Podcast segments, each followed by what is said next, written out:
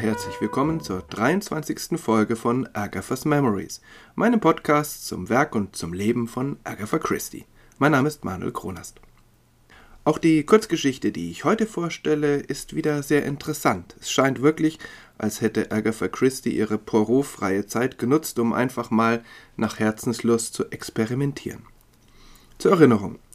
In Agathas literarischem Universum hat Hercule Poirot erst vor wenigen Monaten die Welt vor den globalen Superverbrecherinnen und Superverbrechern der Big Four gerettet. Und er hat sich nun auf das Land zurückgezogen, um Kürbisse zu züchten. Sein Freund Arthur Hastings ist wieder in Südamerika bei seiner Frau. Agatha Christie widmet sich währenddessen anderen Detektivfiguren, zum Beispiel Tommy und Tuppence Beresford, die bekommen noch in diesem Jahr eine ganze Kurzgeschichtenstaffel und immer wieder einmal tauchen Mr. Quinn und Mr. Satterthwaite auf, um Kriminalfälle zu lösen. Aber ein großer Teil der Kurzgeschichten des Sommers 1924 sind gar keine Detektivgeschichten im eigentlichen Sinn. Offensichtlich kehrt Agatha jetzt gerne mal zu frühen Motiven ihrer Schriftstellerei zurück, als sie als Jugendliche und junge Erwachsene über Mysteriöses und Übersinnliches geschrieben hat, über leicht Gruseliges und dazu die großen Gefühle Liebe und Wahnsinn mit hineingebracht hat. Das waren ja oft erste Gehversuche, die gar nicht veröffentlicht wurden. While the Light Lasts diese Kurzgeschichte, die wir vor vier Folgen besprochen haben, hat mit diesen Motiven ja schon gespielt. Etwa in der Vorahnung der Protagonistin, die sie da in äh, dieser, äh, diesem Lagerhaus für Tabak hatte. Und diese Vorahnung wurde dann im bitteren Ende ja auch bestätigt. Das war im Mai 1924. Die Geschichte, die im Juni 1924 im Grand Magazine veröffentlicht wurde, baut das noch deutlich aus. Red Signal heißt sie und sie ist durchwoben von übernatürlichen Elementen. Und ja, ungewöhnlicherweise lässt Agatha Christie hier in der Schwebe, ob es für diese Elemente eine logische Erklärung gibt. Die Geschichte ist auch deshalb interessant, weil wir eine Vorstufe kennen. John Curran hat Anfang unseres Jahrhunderts die zahlreichen Notizbücher Agathas ausgewertet und darin eine komplett ausgebaute Kurzgeschichte gefunden. The Man Who Knew, also übersetzt etwa der Mann, der es wusste oder der Bescheid wusste. Sie ist undatiert. Curran vermutet, dass sie zwischen dem Ende des Ersten Weltkriegs und der Publikation von The Mysterious Affair at Styles entstanden ist, also irgendwie zwischen 1918 und 1920 also vor der Weltreise und vor allem vor der Verfassung der vielen Geschichten mit Hercule Poirot im Sketch, als sie die Irreführung der Lesenden perfektionierte. The Man Who Knew ist eine sehr kurze Kurzgeschichte, aber der Plot ist identisch mit dem von The Red Signal, die Kurzgeschichte, um die es heute geht. Wer also die eine Geschichte kennt, weiß, wie die andere ausgeht. Die längere Version verstärkt die übernatürlichen Elemente, gestaltet die Plot-Twists plausibler und vermehrt sie noch, baut etliche Handlungselemente aus. Der Vergleich ist schon deshalb interessant, weil deutlich wird, wie sehr Agathas literarisches Talent sich in dieser kurzen Zeit entwickelt hat, welches Selbstbewusstsein sie entwickelte, wie sie auch Experimente einging und wie sie einfach Handlungselemente schlüssiger konstruieren konnte. Die kleine Geschichte ist nicht schlecht, man kann sie gut lesen. Sie ist schon typisch Agatha Christie, aber die längere ist, so finde ich, hervorragend. Die Grundkonstellation ist in beiden Geschichten identisch und eigentlich recht einfach. Ein junger Mann kommt von einem Theaterbesuch bzw. von einem gemeinsamen Essen und dem Tanz danach nach Hause und merkt, dass etwas ganz und gar nicht stimmt. Er durchsucht seine Wohnung gründlich und findet schließlich einen Revolver. Kurz danach erfährt er, dass sein Onkel, ein Nervenarzt, in dieser Nacht erschossen wurde. Er ist der Erbe er hatte an diesem Tag mit seinem Onkel einen heftigen Streit, für den es Zeugen gibt, und jetzt hat er die Mordwaffe, auf der ärgerlicherweise nun auch noch seine Fingerabdrücke zu finden sind. Damit hat er ein Problem. Ein weiteres Detail ist in beiden Fällen gleich. Dieser Hauptprotagonist, der in beiden Fällen anders heißt, der hat an diesem Tag eine Warnung bekommen, an diesem Abend. Don't go home. In der älteren Version ist das auf sein Theaterprogramm geschrieben worden und wird am Ende erklärt. In der veröffentlichten Version kommt die Warnung von einem Geist während einer Seance und es wird nicht aufgeklärt, wie diese Warnung zustande kommt.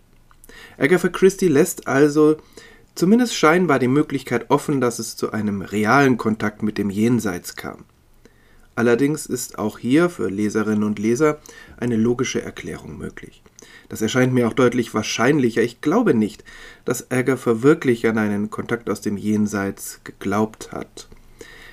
Dazu passt auch, dass sie die Seance mitsamt dem berühmten Medium mit leiser Ironie beschreibt. Also ganz nimmt sie das nicht ernst, auch nicht auf der Erzählebene.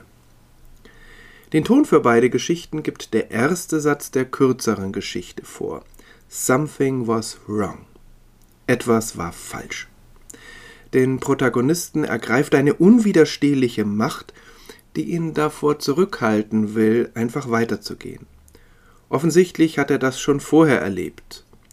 Während des Ersten Weltkriegs im Schützengraben oder kurz danach in Mesopotamien. Das ist in beiden Geschichten etwas unterschiedlich. In der längeren Geschichte hat diese Macht einen Namen. The Red Signal. Das rote Signal, das taucht ja schon im Titel der Geschichte auf. Das ist ein Symbol aus dem Eisenbahnverkehr. Das rote Signal zeigt an, dass Gefahr vorausliegt, das grüne Signal gibt Entwarnung. Nun aber zur längeren Geschichte und zu ihrem Setting. Der Grundton ist wie gesagt ähnlich. Diesmal wird er allerdings nicht durch den Hauptprotagonisten, der in diesem Fall Dermot West heißt, gesetzt, sondern durch eine Frau. They always say women have a sixth sense. Man sagt immer, dass Frauen einen sechsten Sinn haben. Das wirft die liebreizende, aber nicht besonders intelligente Mrs. Eversley in die Diskussion. Die Diskussion findet statt auf einer kleinen Dinnerparty. Dazu gehören die Gastgeber Claire und Jack Trent, der berühmte Nervenspezialist Sir Allington West und dessen Neffe und Erbe Dermot West und dann eben Mrs. Eversley.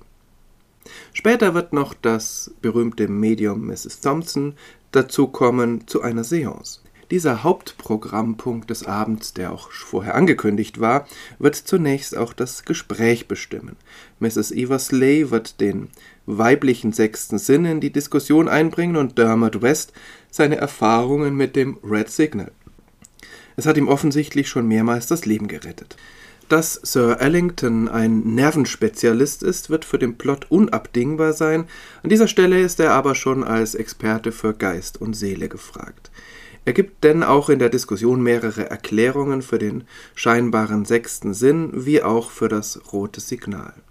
Das ist ein interessanter Kunstgriff Agathas, denn einerseits stellt sie in dieser Diskussion die handelnden Personen vor, besonders auch das Mordopfer, aber diese Argumentation des Nervenspezialisten Sir Ellington könnte auch von Leserinnen und Lesern herangezogen werden, die die Kurzgeschichte selbst rational deuten wollen und sich nicht auf diese äh, übernatürliche Erklärung einlassen wollen. Das Gespräch geht weiter zum nächsten Thema, das ist Sir Ellingtons Spezialgebiet, Warnzustände und die Frage, ob Wahnsinn erblich ist. Wir haben es ja auch schon in anderen Geschichten gesehen, dass Agatha durchaus davon ausgeht, dass Charakterzüge erblich sind. Hier geht es eben nicht nur um Charakterzüge, sondern um äh, manischen Wahnsinn. Damit ist von diesem Gesprächsabschnitt tiefer getroffen, als ihm lieb ist. Dann kommt das Medium Mrs. Thompson dazu und leitet die Seance ein. In ihrem Verlauf stößt der Geist Shiromako, ein japanischer Kontrollgeist, seine Warnung aus. Better not go home. Gehe besser nicht nach Hause. Diese Warnung ist nicht an eine bestimmte Person gerichtet, wird aber im weiteren Verlauf der Geschichte gleich von zwei Personen auf sich bezogen. Und natürlich liegt darin eine mögliche rationale Erklärung. Ein solch unspezifischer Satz kann von einem gerissenen Medium gefahrlos ausgerufen werden, irgendwer wird ihn immer auf sich beziehen. Wie gesagt, Agatha Christie blickt auf die ganze Angelegenheit der Seance mit fast spöttischer Ironie. Schon der Name Mrs. Thompson klingt nicht besonders exotisch, das war aber damals nichts Besonderes.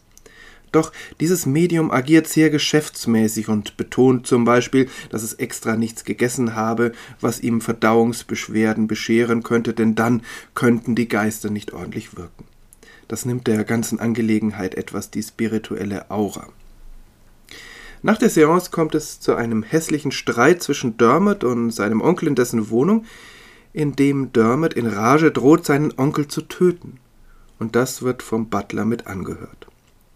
Dermot geht dann mit Jack und Claire tanzen und danach kehrt er nach Hause zurück, wo das rote Signal mit voller Wucht zu spüren ist. Dieses Signal, dieses Warnsignal, was er auch ähm, während der Dinnerparty immer wieder schon gespürt hat, dessen Anwesenheit ihn irritiert hat und er hat begonnen zu überlegen, was denn nun tatsächlich die Gefahr sein könnte. Dermot findet einen Revolver, aus dem vor kurzem geschossen wurde, und kurze Zeit später steht die Polizei vor seiner Tür, er wird gesucht als Mörder seines Onkels. Geistesgegenwärtig entkommt er und versucht herauszufinden, was da wirklich los ist. Der Rest ist wunderbar geschrieben und für die Leserinnen und Leser durchaus überraschend. Es hätte ja ein Roman daraus werden sollen, nach dem Motto auf der Flucht. Also jemand wird zu Unrecht beschuldigt und versucht dann auf eigene Faust zu ermitteln, wer denn nun ähm, diesen Onkel ermordet hat. Das passiert nicht. Es wird eigentlich nicht ermittelt. Und dennoch ist der Rest wunderbar geschrieben. Die bedrohliche, übernatürliche Atmosphäre zieht sich durch. Und wie gesagt, Ärger verlöst sie nicht einfach durch eine rationale Erklärung auf. Es lässt sich alles rational erklären, muss aber nicht. Diese Doppelbödigkeit hat mir sehr gut gefallen. Und deshalb fand ich es auch nicht besonders schlimm, dass nicht ermittelt wird. Dermot lässt sich von seinem roten Signal leiten. Dass er nicht am Galgen landet, ist nicht wirklich sein Verdienst, sondern das Verdienst des Schicksals oder einer anderen Person, je nachdem, welche Lesart wir bevorzugen. The Red Signal, das rote Signal, eine weitere ganz starke Erweiterung von Agathas Repertoire. Wieder einmal ein gelungenes Experiment. Es ist aber leider auch ein Beispiel dafür, dass die Kurzgeschichten von Agatha Christie in Deutschland erst wiederentdeckt werden müssen. Gerade die, die weder Poirot noch Miss Marple enthalten oder die überhaupt gar keine Detektivgeschichten sind. Vielleicht werden sie ja wieder übersetzt oder wieder aufgelegt. Im Moment muss man sich mit Antiquariaten ähm, oder Kindle E-Books begnügen oder eben mit der Bibliothek. Auch einen Monat später konnten die Leserinnen und Leser des Grand Magazine eine Kurzgeschichte von Agatha Christie mit stark übersinnlichem Einschlag lesen. Aber davon mehr in der nächsten Folge. Bis dahin, alles Gute.